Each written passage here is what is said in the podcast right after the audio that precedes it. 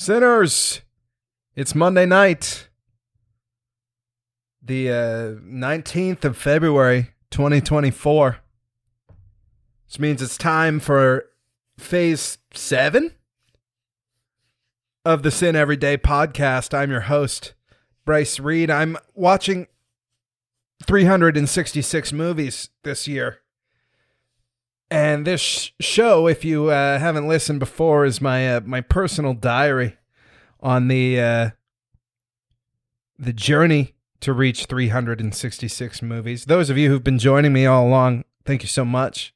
It's uh, been a pleasure to sit down every week and and talk about uh, the movies, reflect upon the journey. I think it's been an important part of the process. I uh, you know even without even w- with doing this podcast uh, it has been at times difficult to recall specific details from specific movies that I watched. I'm ingesting at such a uh, uh, voracious uh, rate. My mind kept wanting to say wait. Uh, but I'm ingesting at such a voracious rate that I, I, I it's a blur. You know, all of the movies living in this uh, this blurry uh, world of uh, mixed up movies. Um, thankfully, I'm able to keep it together within the week. Uh, but anything more than a than a week old, uh, it, you know, it's difficult to recall all the movies. We are now here in what I believe is the sixth week of 2022 at 72 movies. We are blazing a trail through this uh, through this challenge I'm having the time of my life uh, reading all these things, learning all these things, watching all these things. One of the best parts, one of the most fun parts for me every week is remembering like a movie that somebody's mentioned in the past or a movie that's uh, come up because of a, a, a connection or an actor connection or whatever and being like, oh, I've never seen that. I should watch that movie. And it's sort of added to a mental list in my head. I do not have, as of this time, like a running list of movies uh, that I uh, want to track down, want to see, or whatever. I'm just kind of keeping things in my head. But perhaps at one point I will. I've certainly recently uh, had enough people start recommending things as a um, a product of uh, of this show that I've considered it. Whether having a little list on my phone or carrying around a little notebook or whatever. Um, because people know that I have the show, that I'm doing the challenge, and they they recommend me things, and I'm immediately like, I probably won't remember that, but uh, perhaps I will later if I'm uh, seeing what's up, you know. But I want to talk about the movies. We're three minutes in. That seems about uh, time. I didn't watch a ton this week, or rather, I didn't get up into that like 13, 14, whatever number that some of these weeks has had. There have been a couple of days that only had one, really. Um, and that's fine. It's a matter of uh, uh, timing things out. But there were enough days where where there were two.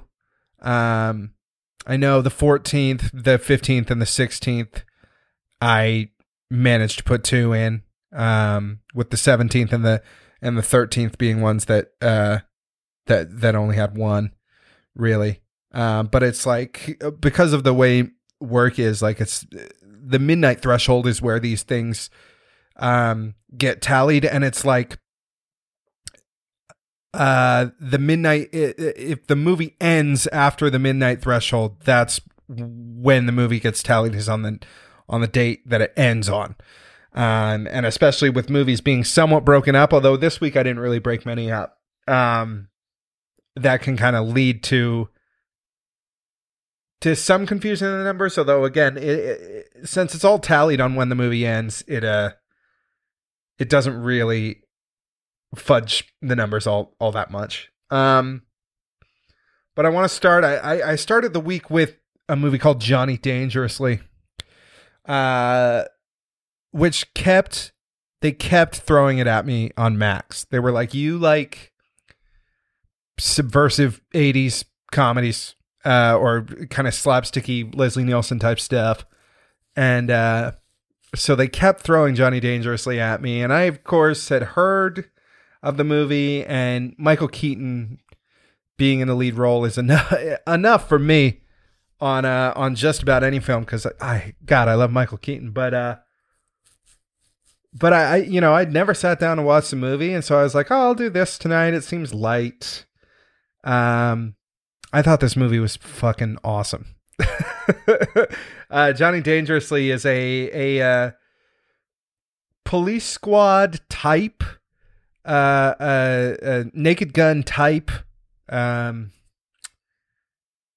airplane type, Leslie Nielsen type movie, uh, a comedy movie send up of gangster films, and Michael Keaton plays the lead role, and I I would say the movie is closer to closer to airplane in pace in terms of the jokes. I, I think the jokes in Johnny Dangerously um, have held up better than the jokes in airplane. There's a handful of jokes in airplane that I'm like, this is I don't think this is terribly funny uh, anymore. And it's not even like I think this is offensive. It's just like I think it's they go on for a really long time with this joke. Um, but Johnny Dangerously, uh, the jokes were unexpected. It's not the like breakneck, lightning, rewind. You know, I missed three or four jokes while I was laughing at one kind of pace of the Naked Gun movies, um, which is so. The most mind blowing and admirable thing about watching those movies is that it's gag after gag after gag after gag.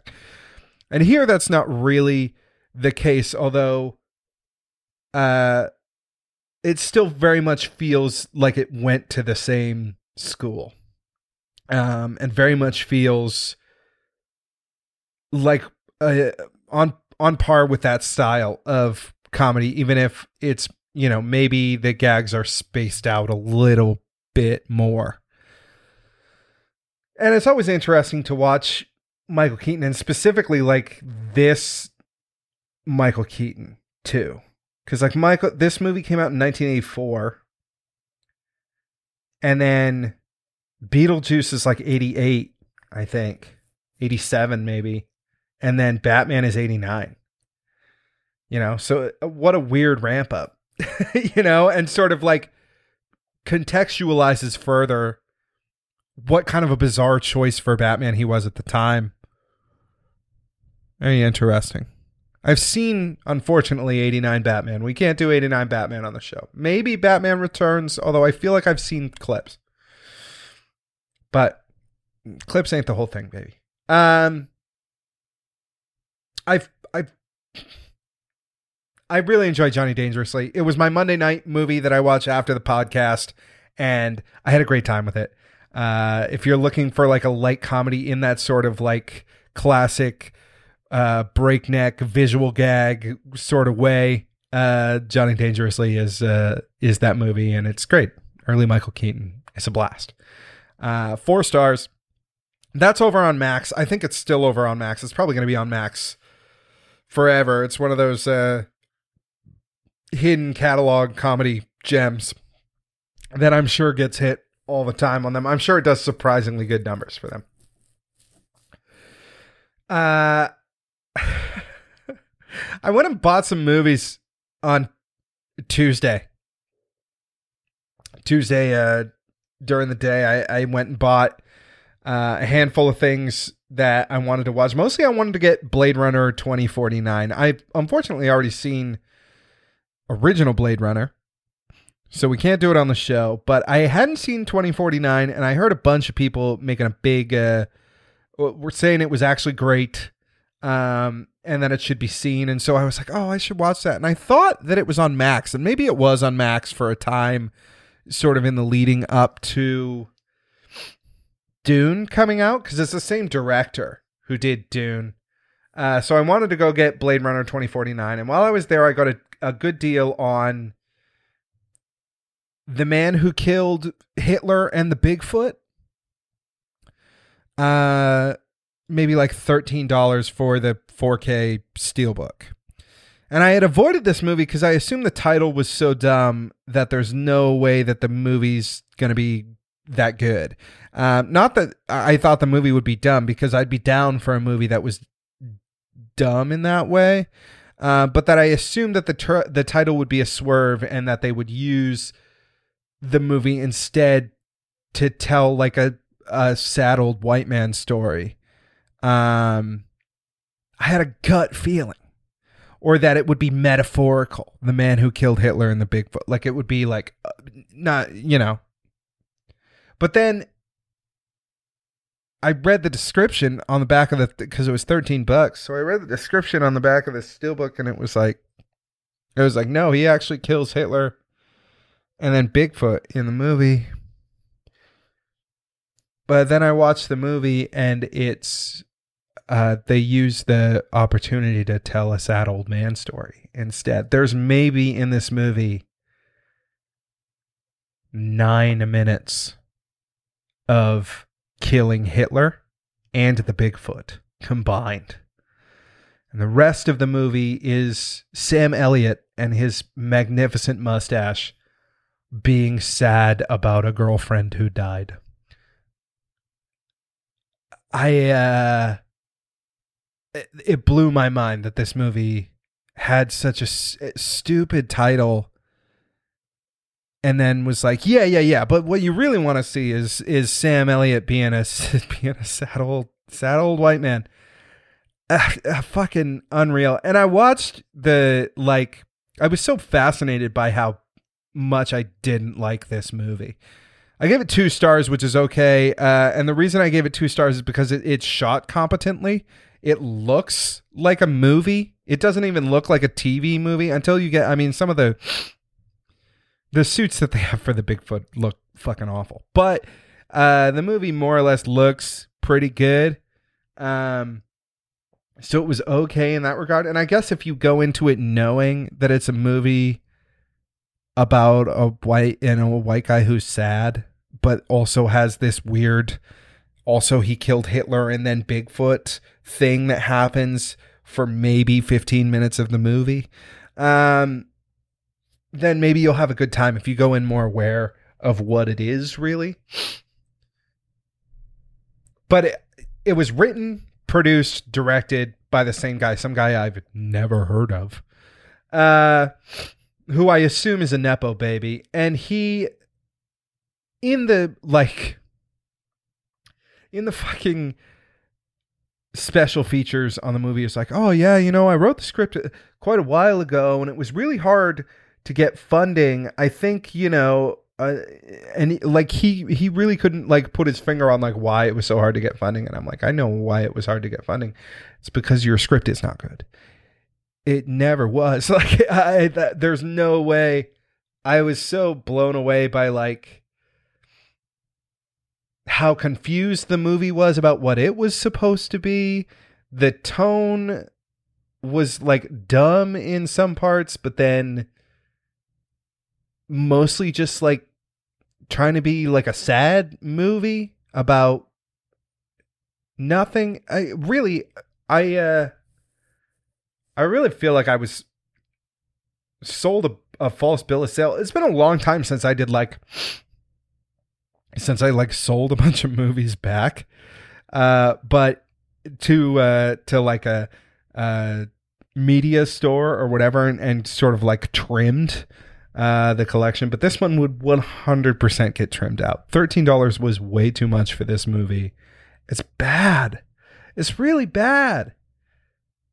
How, you know, and he was like, "Oh, I, I couldn't figure out what the script was until I, you know, like in sort of like a fit of creative inspiration, I went back to page one and I wrote the man who killed Hitler and then the Bigfoot, and he was like, and now I've got it, and I was like, dude, you don't, you don't have it made a this movie sucks. Uh yeah, two stars. I I watched it on UHD Blu-ray from the uh, from the Bull Moose on the 13th, but uh man, never been so supremely disappointed by a title. And the sad part is like I knew I I knew when it came out I was like there's no way uh, that this movie is what it says it is. And then I was fooled by the back of the movie. And the back of the movie, to be fair, didn't lie to me. In the movie, he does kill Hitler and then the Bigfoot. And fucking Peter from Office Space is in it too. And I'm always happy when he shows up in something. I think that's great, you know, but and Sam Elliott. I fucking Sam Elliott rules, but what a bummer, dude. What a bummer. Um but it didn't put me off watching movies for the rest of the night because I did get right into Blade Runner 2049 from there. I was like, what a bust. Fuck the man who killed Hitler and the Bigfoot. But Blade Runner 2049, let's do it. Hell yeah. And uh, I liked this movie a lot. I I would say I probably enjoyed watching this movie more than I enjoy watching original Blade Runner. Mostly because this movie, you know, by the time I got around to watching Blade Runner, it was like, oh, you can't watch that cut. You got to watch this cut. And like the cuts for Blade Runner, if you're not familiar with Blade Runner, like there's three or four cuts to my knowledge. And depending on which one you watch, the ending of the movie is different and suggests different things.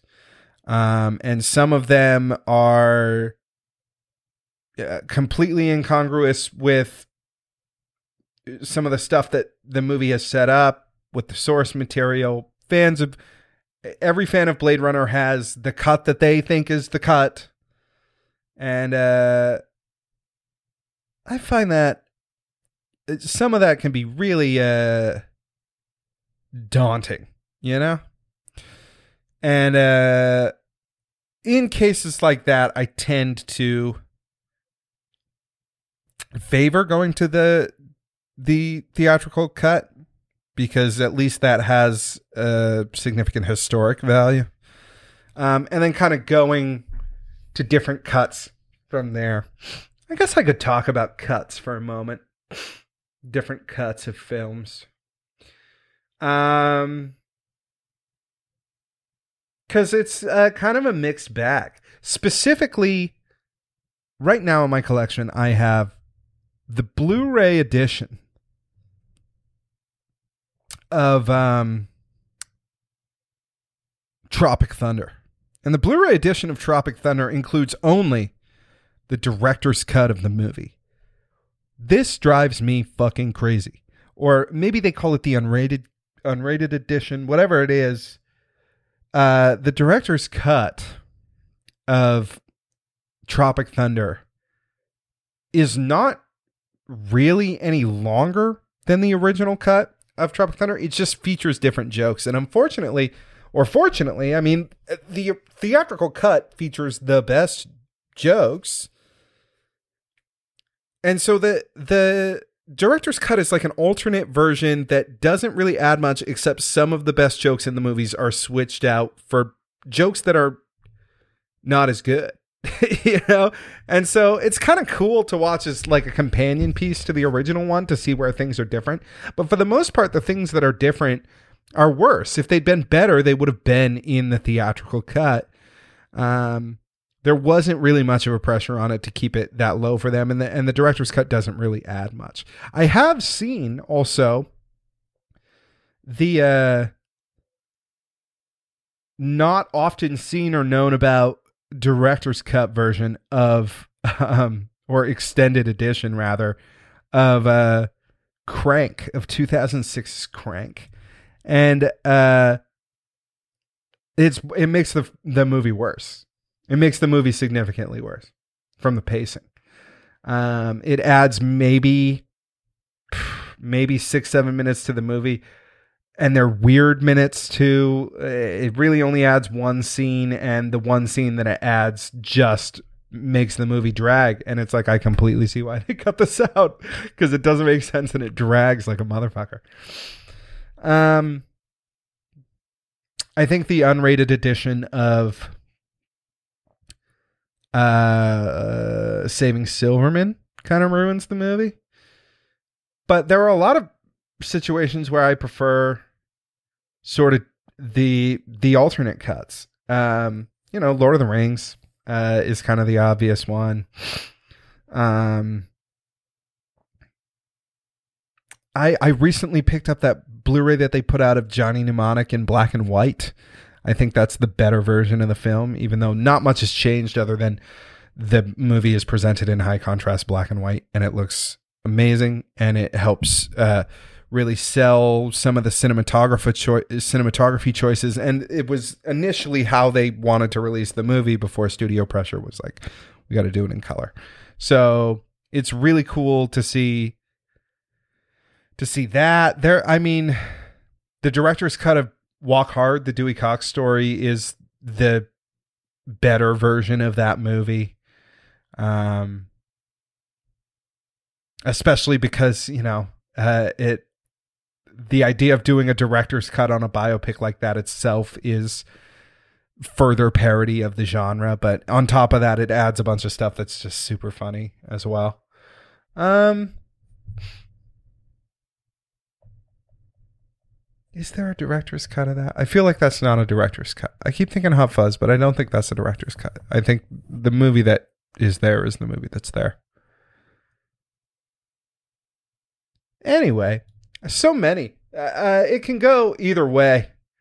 Um, and I think with Blade Runner, the original Blade Runner, I ended up watching the final cut because that's what was up on Netflix, where I believe I watched it a couple of years ago. As for Blade Runner 2049, I thought it was awesome. Like I said, I, I think I had more fun with this movie than I did with Blade Runner 2049, which I feel like really dragged at some points. Whereas Blade Runner, uh, Blade Runner the original, rather, I think dragged at some points. Blade Runner 2049,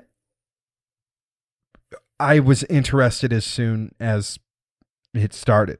Like I wanted to know what was up with the characters. I wanted to understand the mystery. And it took me on some swerves and stuff like that. I honestly feel like where the movie kind of falls apart is where it involves characters from uh the original Blade Runner where it brings in Harrison Ford or whatever. I feel like if they had replaced Harrison Ford's character with just some other guy,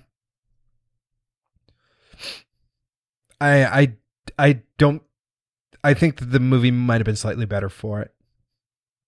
Always nice to see Big Dave Bautista too showing up. Uh, Gosling, of course, as always, is a treasure.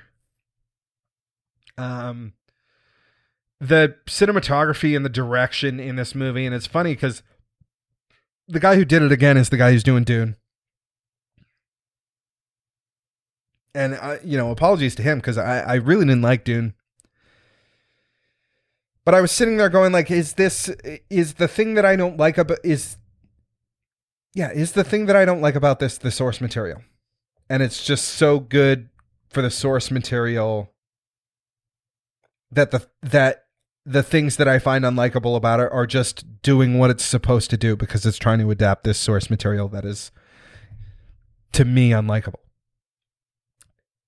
And I talked to my friend who loves uh, Dune, and he was like, "Oh yeah, if you've, it's great either way, but if you've read the books, it's it's a fucking awesome movie." they did such a good job with it. And I was like, oh, okay. So I like I don't think it's this director or anything like that. I think he's he's making Dune and I don't there were the things I don't like about it are the things that are just present in the source material.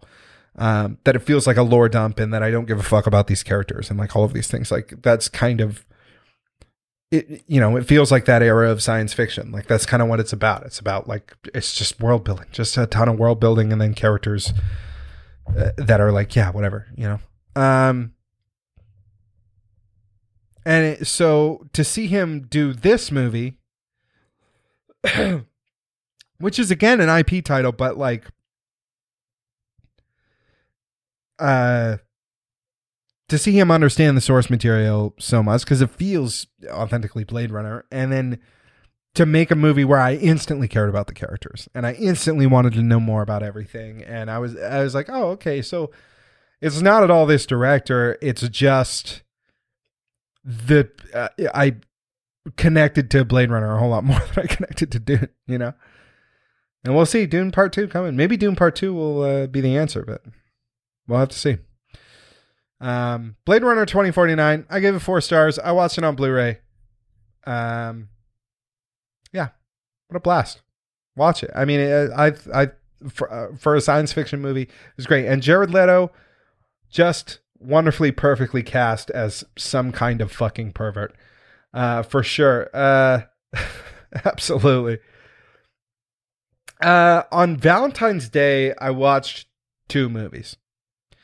Uh, I did. I went to the store again because I specifically asked my girlfriend the night before. I said, "It's Valentine's Day. I need you to pick a movie for me to watch." And she said, "Well, it's Valentine's Day, so it has to be something romantic." And I said, "Why do you think I would ask this question if I wasn't expecting something romantic?" And she said, "Okay." And she thought about it for a while. She said, "You've seen Titanic." I was like, "Yeah, I've seen Titanic, of course." And she and she suggested this movie Me Before You, which wasn't streaming anywhere. And so I said, maybe I will go to the DVD store and the DVD store will have a copy of it on DVD. Perhaps. We will see. Um, and while I was there, I picked up a Blu ray copy of Dracula Dead and Loving It, um, which I had heard was not going to be what I wanted it to be. Um, Dracula Dead and Loving It is a collaboration between Mel Brooks and Leslie Nielsen. So on paper, I'm like, bro, sign me the fuck up. And it's a a, a parody of of Dracula movies. Leslie Nielsen plays Dracula. What more could you ask for? This is like guaranteed gut buster for sure. I didn't laugh a single time watching this movie. Uh, I found it dreadfully unfunny. I feel like Mel Brooks and Leslie Nielsen just didn't show up to work. Uh, I didn't think like not a single joke in the whole movie that I thought was like worth even laughing at. It wasn't even like there were a handful of things that I watch people watch that they swear are funny and I've never seen them laugh at it, you know? Like they just watch it and they're like this is funny and it makes them feel good and that's good enough you know? But like they don't laugh at it. But it it didn't even give me that you know as a comedy movie. It was it was i it was just boring. And none of it landed and i was so hurt and confused by the fact that this was the case. Um yeah I, one star it's a bad movie. I wouldn't recommend it to anyone. And it, what hurts the most is that like it shouldn't be. It ought to be fucking awesome with those those two at the helm. Like just the if you're gonna bring those two people together to work on a movie, have the script rule. You know, because uh, otherwise you're selling it on the fact that it's going to be hilarious because they're both involved, and then it's just not. Um, the funniest thing about the movie is the title, which is just ridiculous. Dracula dead and loving it. Um, so what? you know? Um, yeah, I loved that. Uh, but uh, but the rest of the movie sadly did nothing for me, and I'm really I'm hurt by it. Um, but the movie she wanted me to watch, Me Before You, uh, I did manage to get a DVD of. Uh, pulled it right off the shelf and went, I knew it. I friggin' knew it, bud. And it was like three dollars, and I was like, yeah, let's do it. And so I took it home and I started watching it on. I started watching it on Valentine's Day. It's worth noting it only got logged on the fifteenth because uh, it went past midnight. But I started watching it on Valentine's Day.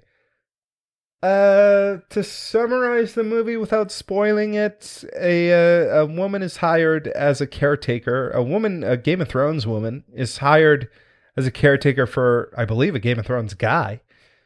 Uh, but this is uh, modern day. It's just they're both actors on Game of Thrones. Uh, she's hired as a caretaker for this guy who has a uh, serious injury that makes uh, living uh, not a, a fun time for him. Uh, bit of a Florence Nightingale situation goes on. Love ensues, uh, but the man has to sort of grapple with the decision of staying around in this uh, awful, debilitated, painful state for years and years and years, or uh, basically uh, uh, doctor assisted suicide uh, is his other choice. Um, and uh, they both sort of uh, struggle with uh, the decisions and the fallout uh, surrounding uh, all of that. Very uh, sort of interesting premise for a film. The letterboxd people freaking out about this movie being ableist. I'm not one to sort of see that sort of thing in things, and I, I'm certainly not the one to be the judge of that. As an able-bodied person, I didn't perceive that being the case in the film at all. Um, if anything, I felt like it kind of stood against that in the in the sort of final moments um, of the film and sort of showed the error of that uh, thinking. So, but I don't know. As everybody knows on this uh, show, if you don't know and you're new to the show, uh, the rating system is very simple. One star is a bad movie, two stars an okay movie, three stars a good movie, four stars a great movie, five stars uh, an incredible movie, a transcendent film, a, a film everybody needs to see. However, there's one specific rule, and that's that if a a movie manages to emotionally compromise me at any point during its runtime and uh, make it so I gotta get her a fight to keep it together. Um, in watching the movie, that's an instant five star for me. Uh, it gets an instant five star because uh, just to be uh, to be moved to that degree by a, movie, a silly, dumb, fake movie, uh, is uh, enough for me to say that there's something here, sort of magical going on. And so it gets an instant five star if that happens. And this movie got a five stars from me. Uh, I won't say on a technicality, you know. I feel like that's unfair because the movie it did manage to uh, to emotionally connect with me. Uh, and that's something not a lot of films are capable of doing. So uh, it's a five star on that, you know. Um, but you know, I won't say that the movie was perfect. I just uh, I thought it was uh, adorable. And then uh, really right near the end, just one line slipped in there, and I was like, oh fuck, oh fuck. Five stars uh, for me before you. Where you can watch it, get a DVD, rent it on YouTube or whatever you can if you want to. I thought it was good. I thought it was sweet. I thought it was lovely. I thought it was a good suggestion from my baby. The next movie that I watched on the on the technically on the 15th, I did like a bunch of traveling that day and then the, in the evening I was able to watch Next Goal Wins, which is uh I assume the latest film from Taika Waititi. It's a Hulu exclusive, which quite frankly is where it fucking belongs. I am beside myself with having witnessed seemingly the rise and fall of Taika Waititi. It blows my mind. He seemed poised to be like the next big thing. And I he kind of was for a minute there and it's it there wasn't like a sex scandal. He didn't get canceled. He just kind of started making bad movies. And, you know, there's probably something going on behind the scenes of him just not being able to focus enough on creating good stuff.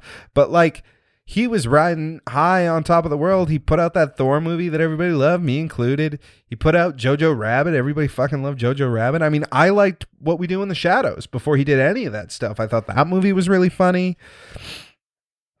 You know, Eagle and Eagle versus Shark was fun.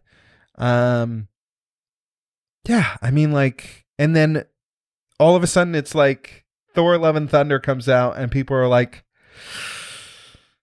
something about it just the vibe was off, you know? It just didn't really feel right. And then he puts out God, I feel like he put out something else too that people were just like, yeah, I don't know if he's got it anymore. And then he puts out this movie. And this movie just feels like it completely has nothing worth saying. It feels like a television movie. It doesn't the it, I wouldn't have even suspected that he directed it if he didn't appear as like a narrator character in the first like 3 minutes. It doesn't really make sense that he does either. Basically, so this is a coach movie and not a particularly good one. Uh, a, a, coach movie, a, a, sports movie that focuses on a, a, coach who's been disgraced for some reason, who is sent to uh, deal with this team that nobody wants and brings them together. But you've seen this movie literally a hundred times. Um, sometimes they're good. Mighty Ducks, Cool Runnings, um, Hardball I think you could argue. Uh most of the time they're fucking dumb and bad. And at the very least, it's so, you know, people make fun of musical biopics for being formulaic, and they certainly can be. There is no movie more formulaic than the fucking coach movie. And never mind, you know, and this one was based on a true story even and it's still just like, dude, what the fuck? Who cares? You know, it's it, this especially with this one which felt like you know, uh, he gets sent to uh, uh, an island. He gets sent to uh, American Samoa, and American Samoa has the worst soccer team in the league, and he's sent to sort of deal with him. This like uh, uh, disgraced uh, white guy who's uh, um, uh, his entire disgracement comes from him being just like a dick after his daughter died. You find out later, which is kind of like give the guy a break. Fuck. Um, but he gets sent to American Samoa. He's immediately very like sort of Clint Eastwood uh racistly judging everybody but not saying anything. Um kind of Gran Torino-y about the whole thing. And um then Gran Torino maybe I should watch Gran Torino. People said that movie was pretty good, right? I don't know. It's tough. It's tough being like uh Clint Eastwood in, in 2024. But um uh, you know the worst part about this movie is the problem that I have with every coach movie. What I love so much about The Goon was that The Goon easily could have been a coach movie. And it, you know, it almost feels like a coach movie, but instead the camera's pointed at the most interesting player in the story. And that's what made it feel great. And this movie had legitimately in it like the first openly transgender player in soccer at that level is a character in the movie. Uh, she's one of the players on the team. And it's like, why is this movie not about that character?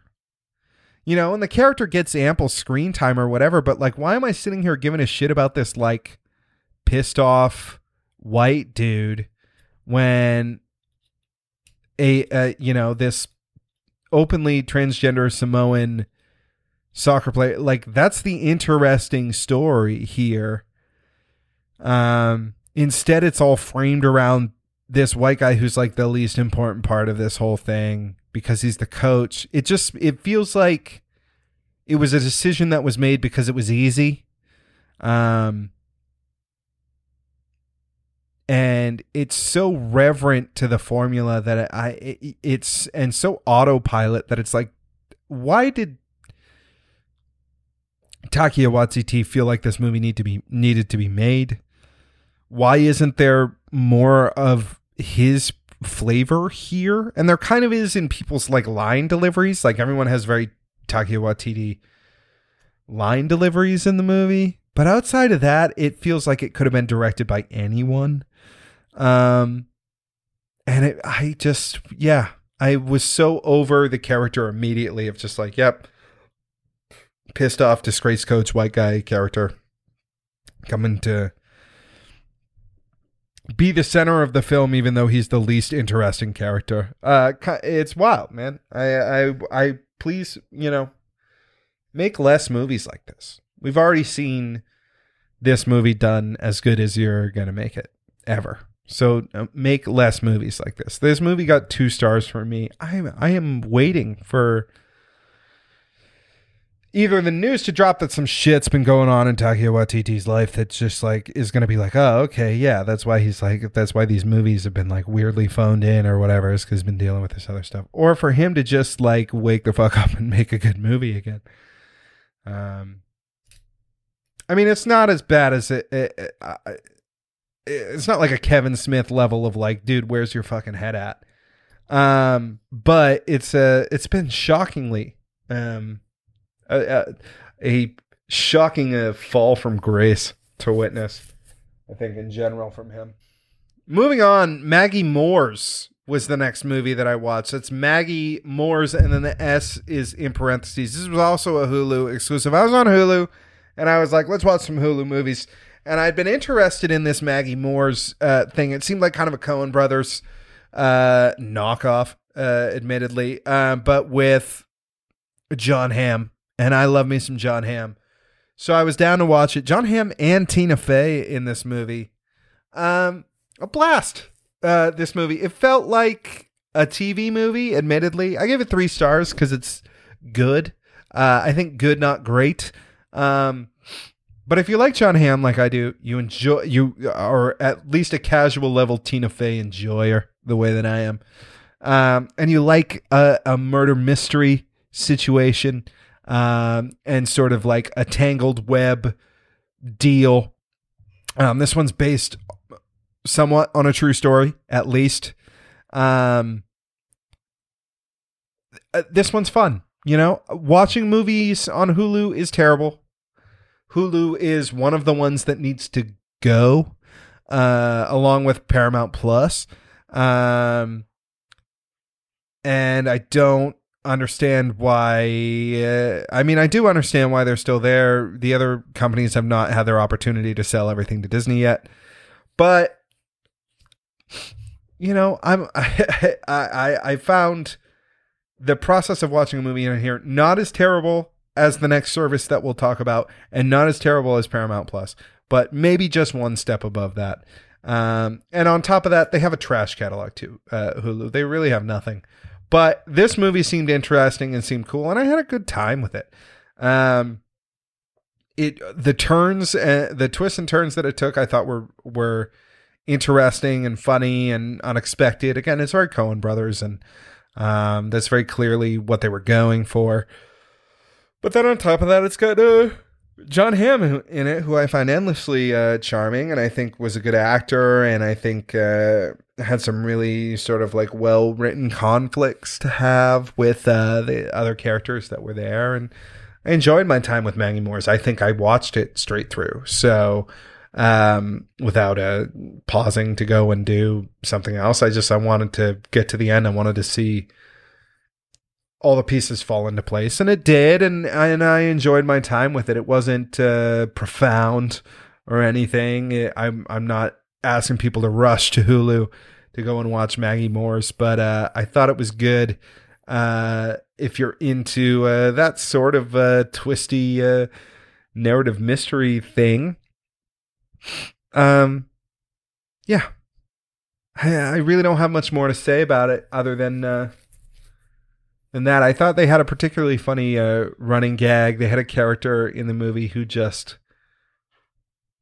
uh, undercut with humor at like the wrong times. It seemed like almost a statement on the Marvel formula, where like uh, Jon Hamm's character would talk about something awful and tragic that happened in this case, and then the, the his uh, sidekick character would like make a joke about it or say it in a weird way to try and elicit a laugh, and Jon Hamm would be like, "This is a person, dude.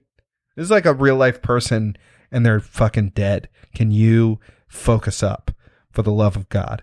Like I can't take the the whiplash here, bud. Like we're we're a person a person has died. Um and I thought that was, that was every time it happened in the movie, I was like, that's great. That's such a fun comment on like the way movies are made now in the wake of that that Marvel formula, which works for Marvel because of the universe that they're in for the most part. I'm not gonna say that I haven't enjoyed me a movie that has that sort of tonal whiplash thing going on. But uh, in this case, I thought it was a very, very uh, well executed to kind of dog on that when they did. But the next movie that I watched, which I watched the same night, was uh, Clueless. I'd never seen Clueless, the classic 1995 movie Clueless, starring uh Faison and Rudd. I mean that those were the the the cool parts to see for me was uh young Donald Faison, young Paul Rudd.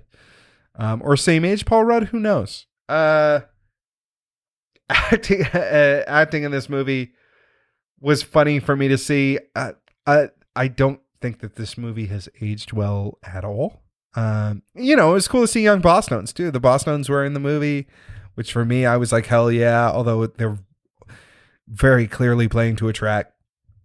Um, and uh, it's not really a comment on how the movie's played. Of course, they would be playing to a track. It's more a comment on their specific performances. They don't look comfortable performing to the track, and the people in the crowd don't look like they're dancing to the song that they're supposedly hearing in the room. But enough commenting on that specific uh, scene. Uh, the movie itself, you know, and I got kind of flack for it because I, I, I went on Instagram and I was like, dude, fucking two stars for this movie. It's okay. Uh, and I got, you know, people got at me about it. And I was like, you know, uh, there's no fucking plot to this movie. Nothing happens in this movie. Nothing really fucking happens. That's what bothers me. Um, if if you were like, hey, describe the plot of Clueless to me, people would be like, um, a teenage girl, uh, uh, fumbles around until she eventually questions, uh, you know what, uh, what's really important in life, and then she, uh, fucks her stepbrother at the end. You know, uh, pretty simple. And I get it. You know, if Paul Rudd was my stepbrother, no. Uh, you know, I like I'm, and I, you know, the big defense on it is that it's Jane Austen's fault. It's like, oh, it's Emma. It's just an adaptation of Emma. So if you feel like the movie has no plot, it's because in uh, Emma has no plot, and uh, that's fair. I mean, I don't, but if that's the case, I mean, they chose to adapt Emma. They didn't have to do that. They just did, you know, and so. I, re- I really didn't work for me. I feel like this movie like crawled very slowly so that Mean Girls could run. Um, I feel like everything that this movie does, that movie does way better. With the exception of this movie, like having that like very 90s experience thing to it. It's very, you know, a lot of it is vibes. It's like we're just trying to feel the vibes. We're not so concerned about stuff happening or uh, your time being valued, but we're just vibing here. And, you know, fair enough. Okay, whatever. But uh for me, I uh was bored through most of the movie, waiting, wondering when the story was going to start, and then it just kind of never did. Um, it's just like a bunch of stuff happened, but nothing that I could consider like a narrative through path for me, anyway. Maybe I'm just uh, stupid. Anyway, I watched it on YouTube. Um, as their free with ads thing and i was like oh i'll give this a try. It'll be good for the show. I don't know how many people have you know i like movies i've never watched a movie that way. I've always seen it and been like i don't want to do that. That seems weird. I've certainly bought movies on youtube and watched them through youtube but i've never done the like free with ads thing. And i did it I don't recommend uh, uh, at all. I think I think if you can watch a movie any other way, I would suggest that you do. But um but yeah, two stars for Clueless. Moving on, I I went the next night, Saturday night, and I watched Bob Marley One Love in the theater. I've been this movie I've been waiting for since The Beekeeper, for sure. Which God, The Beekeeper ruled. Uh but that was like the next movie that I was going to go and see. I did, you know, I went back and I watched Lisa Frankenstein and stuff like that. I did go to the theaters for that. But when I left The Beekeeper, I was like, one love. That'll be the next time that I go to the theater because I'm excited to see this movie. I love musical biopics. I'm a sucker for a musical biopic. I they get dogged on for the formula. I like the formula. I like what they are for the most part. There have been times that I have been deeply offended by them. There have been ones I specifically didn't like very much. Um, that it, what the only thing that really throws me off a musical biopic is when they completely just make shit up and lie about stuff that happened. Um, to a degree that's rather egregious. The Queen one, fucking Bohemian Rhapsody, is the biggest fucking offender on this list for that. Um, and it sucks because I love the vibe of that movie. I love Freddie Mercury to a degree that words cannot express. but I know that story, and I watched the third act of Bohemian Rhapsody through my fingers as like a horror show because I'm sitting there going like not only did none of this happen the actual story that did happen is so much better than this story that they made up about a man who is not here to defend himself. Um this movie from what I can tell from the research that I have done, which is a not a small amount of research, did a lot of things right, and I don't think that it's getting the credit that it deserves for doing the things right. First of all, for the most part, it's true. Do they shy away from some of the darker aspects of his character? Yeah, sure. It's, you know, superhero presentation. And I've said this for a long time. Musical biopics are superhero movies where the superpower is music. And music is a magic it's like the force. It flows through all of us and uh but through some individuals they can manipulate it and it makes this magic it's uh, it's, it's superheroes. And so biopics often sort of there's there's kind of two ways a biopic can go. Either they lay hard into the rough edges and they spend the entire movie like fucking walk the line where you're like, is this a movie about a musician or is this a movie about a fucking like drug addict?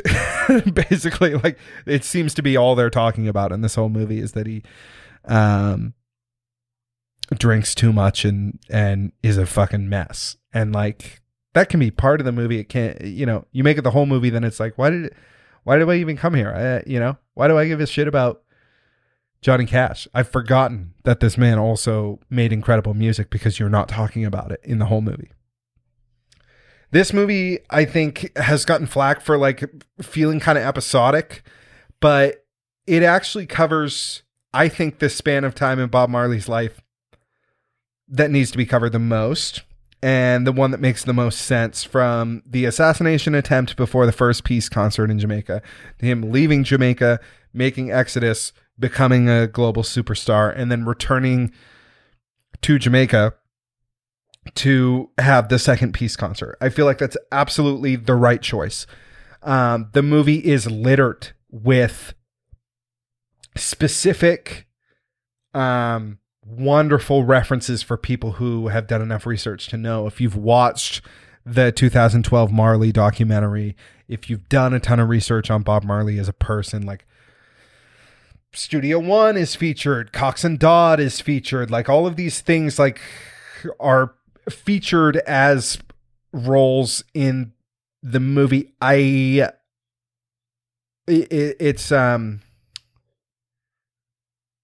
and the amount of world building set dressing that like isn't addressed that's just there for people who actually know the story is like uh chef's kiss it's fucking amazing and on top of that they absolutely nail the the setting feel of 70s jamaica um having watched uh, you know if you've watched the harder they come or whatever like this movie is going to feel like it takes place in that world um which is amazing. And and rita's involved in it ziggy's involved in it i think maybe steven's involved in it. And so it does have that sort of it's managed by the estate feel to it um but i wouldn't i can't wait to get the disc for this and watch the sort of making of to see how many of these locations are just the real locations. I'd be fascinated to know if the house that they use is the actual Marley house, if they actually shot in Jamaica, um, if the Studio One that we see is actual Studio One. Uh, it would be fascinating to me to find that out. And I guess maybe if I went and watched the harder they come again, I could see that it's actual Studio One. Because there were scenes in that movie that I think take place in Studio One. Or I could just look it up. I'm sure the internet has a breakdown already, but I. So it was really cool to see that stuff. Does it present sort of like a superhero version of Bob Marley? Sure. Um, if I have a gripe about the movie, the vocals in the movie are not from the lead actor in the movie. Um, they're Bob's vocals, which is that's fine. That's great, honestly. Um, there are movies I wish would do more of that. Sometimes they have the actor sing, and it's like, well, I don't really know that I want to hear that as much as I just want to hear like when he sings, just have it be the character's singing voice, which we have all of this isolated vocal tracks by the character, you know? So like do that. But I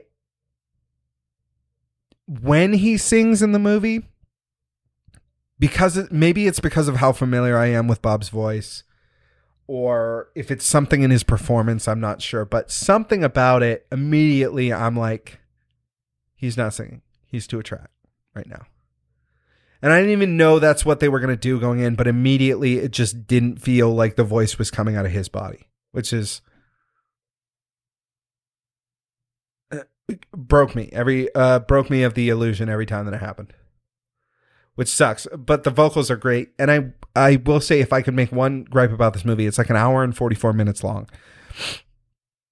I would have preferred that it was two hours and that music happens, uh, uh, that there was more live performance in it. And hopefully there's like a longer cut of this somewhere that includes a little more just like sweet little treats for people who know the story and then just more musical performance. Cause I felt like every time we got up to the point where he was going to perform a song, we would like cut and and go back to a bunch of people talking in a room or whatever, which is kind of like, dude, I am here to fucking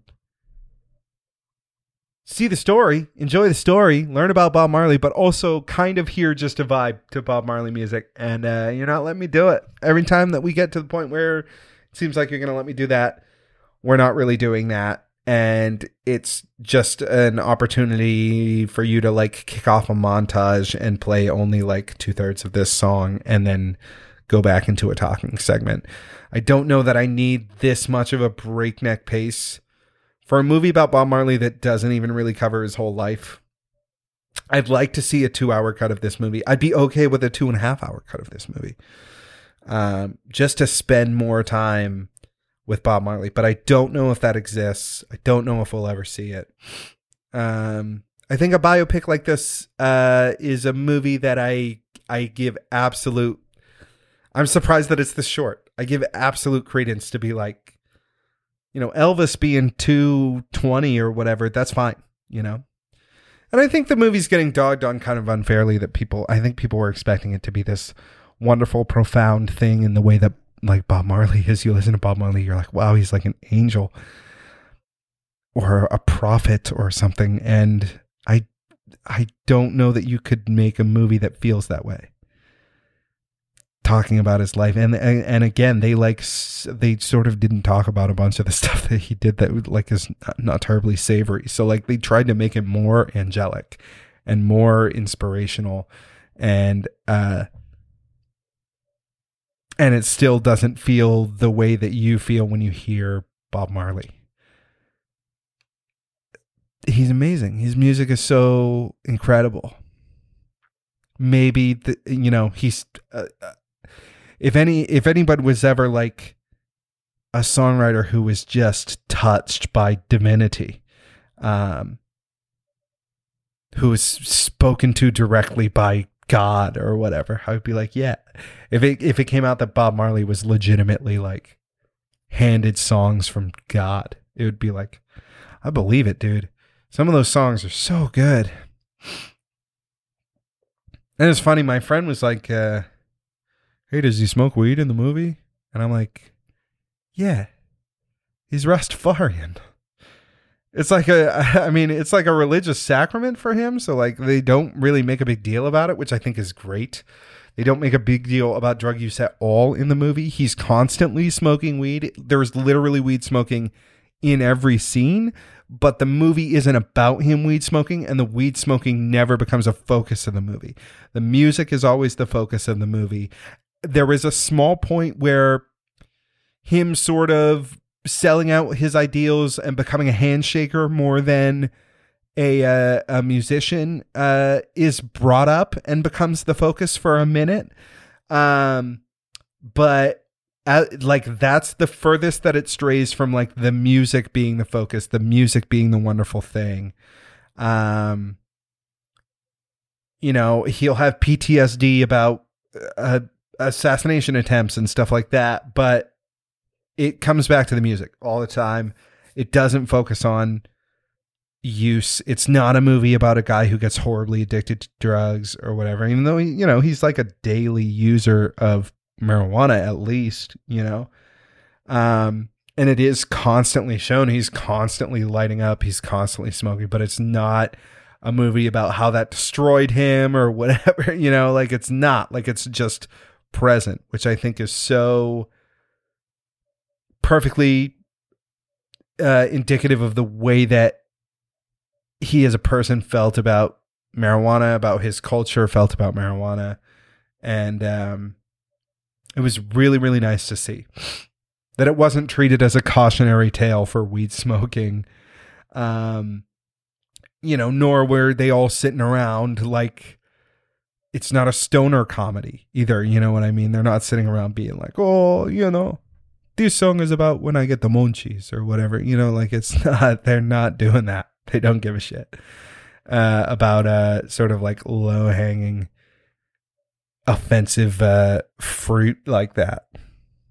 It's not done in like this cringy novel white guy sort of way. It's just you know this is a smoking weed is a a huge part of their life. It's just every day, you know.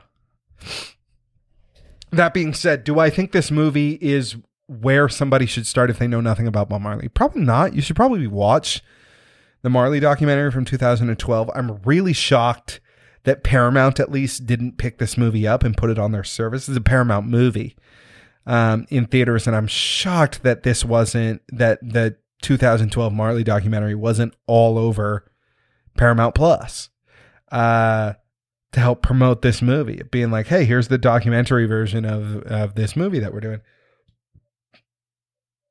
but maybe they felt as though there would be confusion instead like i I had to, i went to ebay to buy like a blu-ray of this movie because I was like, oh, I don't have uh, Marley, the documentary. I should go and try and find a copy of it. And the only thing that I could do was like, I mean, it's probably on YouTube at this point. Um, but I wanted to get a copy um, in, and so I went and I went and got a copy in. But uh, the last movie that I watched, yeah, so I elephant in the room. We got to talk about Runaway Train. Okay, it came up last week on the wheel, and uh, I went to go and watch it last night on Sunday night, and I searched and searched and searched on Tubi for Runaway Train, and it was gone. I couldn't find it. Missing. Nowhere to be found.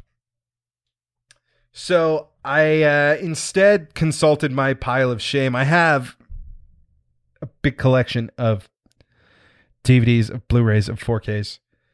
And set aside in that collection is a pile of movies that I have bought but never seen, never watched.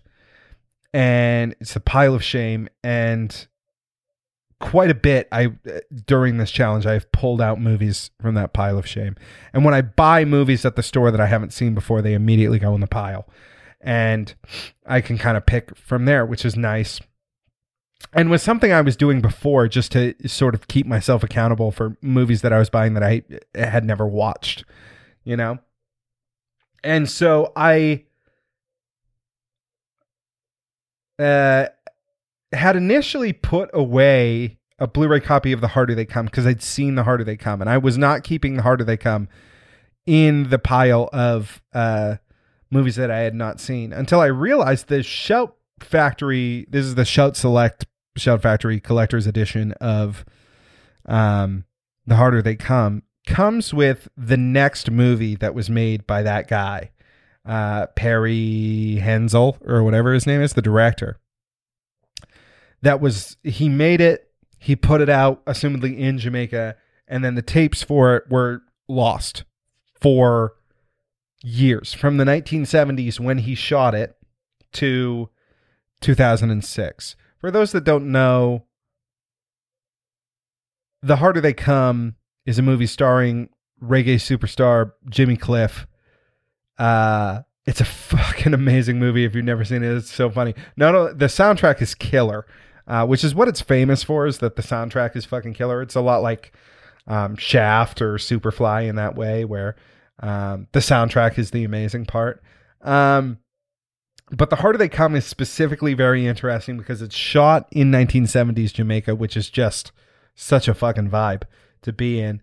And then uh the movie's like a musical biopic like a fictionalized musical biopic for a fictionalized version of Jimmy Cliff uh, and the character that Jimmy Cliff plays gets halfway through the movie in this musical biopic. He gets so frustrated with everyone fucking him around, uh, the record label and the police and and whatever, that he goes and gets a gun and then goes on a killing rampage. Uh, and it immediately turns from like, uh, uh from a musical biopic to a like a, a killing rampage movie uh like crime movie. Uh and it's kind of amazing that it just takes that turn and it, when you least expect it's fucking unhinged as shit and i love it. Um it's a fucking great movie. But so on the disc for it there was a uh, there was an extra disc included and that extra disc included had his next film which was this lost film, which was also shot in 1970s Jamaica. Like he finished making The Harder They Come, and then he was like, "Let me just shoot this other thing." The script is pretty bare bones. Basically, the movie, what I got from it anyway, this like late 30s, maybe early 40s white woman goes to Jamaica with a team of uh, people from her ad agency. They're shooting some commercials for various products. While she's there, she keeps a video log, and most of the movie is her video log. It's her. She's come from New York. She's keeping a video log of her time in Jamaica, and a lot of the movie's sort of told non-linearly. It's really fucking cool to watch for that reason because it really feels like you're watching somebody's vacation vlog, you know? Um, and she doesn't really like it's not a vlog in the sense that we're sort of used to now. Like she doesn't really address the camera all that much, but it just feels like all the time we're sort of watching experiences that she had. We're getting to talk to people that she talked to or whatever. It's like a really kept video, uh, really well kept video log that you're watching from this woman in New York, and you don't really know why you're watching it. Eventually, during the video log, one of their models disappears. Uh, and to my knowledge, this is just sort of never addressed again. Maybe I'd have to watch the movie again. Maybe I missed something, but they never find the girl. But she goes off looking for this girl who's disappeared. And uh, she takes their like a guide for the island with her. They go off looking for this guy, this girl who's disappeared. While they're out looking for her, uh, he kind of just, you know, kind of shows her around the island. They start relaxing a bit more. She kind of opens up about how distant her husband back in New York is, how he doesn't really seem uh, to care. They end up making love several times. Um, as she sort of meets people around Jamaica or something asking about this girl. And it's not really a mystery because the girl kind of runs off of her own volition and like their feeling is that she probably is just like uh, fuck this shoot. I want to stay in Jamaica for a while and just, you know, see where it takes me. I think is how they're feeling about it. And by the end of the movie, the sort of middle aged woman is kind of feeling this way too, but she has enough riding on it that she ends up going back to New York and then we find out the reason why we're watching this movie is we've uh, this vlog is we're actually watching it along with her because she's found this tape eight years later in New York, and it prompts her to sort of call up the guide, um, and she can't get a hold of the guide because the guide is now sort of like in charge of this massive hotel in Jamaica and is gone from being this like um fucking dirty townie that they hired to, to like take him around town to like this, uh, you know, a ridiculous, opulent superstar hotel owner, basically. Um, and she sort of uh, she sits there, sort of watching the movie and all wistful about it. And again, it's it's all beautiful shots of 1970s Jamaica, and I particularly appreciated. so the movie, everybody's speaking in a thick Jamaican accent. Some of the Jamaican accents are so thick in this movie that Shout Factory went ahead and they have at the top of the screen the subtitles for what's actually being said. And then at the bottom of the s- screen, they have subtitles for like uh, simplified, like uh, without the slang. Like at the bottom of the, it's like a translation of what this person is saying because even once they translate the Jamaican, there's so much slang and weird grammar things in Jamaican in the Jamaican dialect that down at the bottom of the screen they just translate it into like more legible English for everybody, which I thought was very funny. Um, yeah, I, she at the end of the movie ends up, uh, you know, kind of wishing maybe that she had just stayed in Jamaica. Um, is kind of the vibe that you get from it. It's it seems very autobiographical in a way. You know, it seems like uh, the director talking about coming to Jamaica and making these two movies and feeling like maybe I maybe I don't want to go. You know, the P and it's a celebration of his sort of experiences in Jamaica in a big way. I think it's really cool. And uh I was happy to watch it even if for most of it I was like what what is the point of all this? They kind of brought it around at the end, which was really cool. Um,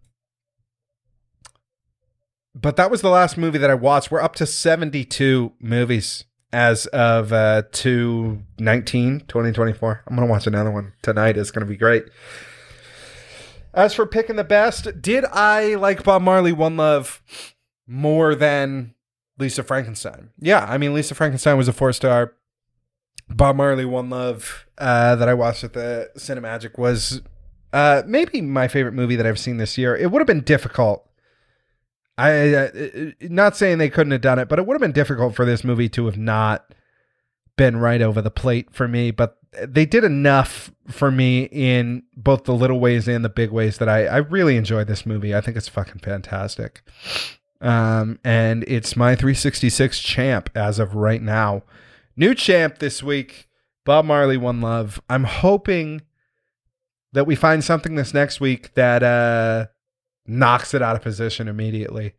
Um, but I really, really like the movie, and uh, it was the best of the week and the best so far that we've uh, uh, that I've seen this year. I think so. That's exciting. We're gonna spin the wheel and hopefully. So uh, the point I wanted to make: Runaway Train wasn't there this week. In the future, when that happens, because I checked to make sure Runaway Train was there when we spun the wheel, because I was like, I'm worried that this isn't here anymore. It was added to the list a long time ago. And then between then, because it was there, between then and when I got around to wanting to watch the movie last night, it had been taken off of the service. In the event that that happens, I'm just going to watch something else. I'm not going to try and pick something else from the wheel at a moment's notice. I'm just going to watch a different movie and pretend like we never picked anything from the wheel. That is the modus operandi moving forward. In order to replace Runaway Train, which we can no longer watch on the list, where inst- I have replaced it with a movie as I do every week, uh, based on basically the wildest title that I can find on Tubi. Uh, and this one is a horror movie from, I believe, the 2000s, if not the 2010s, called Don't Fuck in the Woods. Uh, and I was immediately grabbed by this title. And uh, I hope uh, that uh, that we can maybe, maybe have the wheel land on this. But so the wheel picks right now are Death Sport, We Are the Flesh, Do the Right Thing, Queen and Slim, Bitch Slap, How to Plan an Orgy in a Small Town, Nude Nuns with Big Guns, Don't Fuck in the Woods, Forbidden Planet, and The Sisters Brothers. I'm looking forward to spinning this wheel. I'm looking forward to finding out what the Wheel of Tubi movie is this week. I hope that it doesn't disappear on us before we get to watch it. But there's only so much you can do. So we're going to spin the wheel now. We're going to find out what we're watching this week.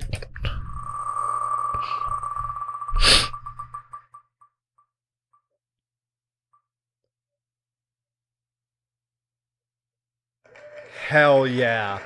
Oh, hell yeah. I'm so excited. This week, our Tubi movie of the week Nude Nuns with Big Guns. Ah, man, I could not be more excited to get into this movie. I can't wait. It promises so many wonderful things nudity, nuns, big guns, you know, all going to be present. And, uh, man, what a week it's going to be. Oh man, I don't have anything else for the show. If you're looking for links to everything, Letterboxd, Instagram, all of the ways that you can follow along with this challenge, uh, where you know, uh, the links they're all in the description. It's all there. Go and check it out. Thank you so much for joining me. If you join me every week, if this is your first week, it's so important to me to keep this log. It's so important to me that you listen. Uh, and uh, I enjoy our time together every single week. But I'm going to get out of here. I'll be back next week. Until then, Cine Everyday.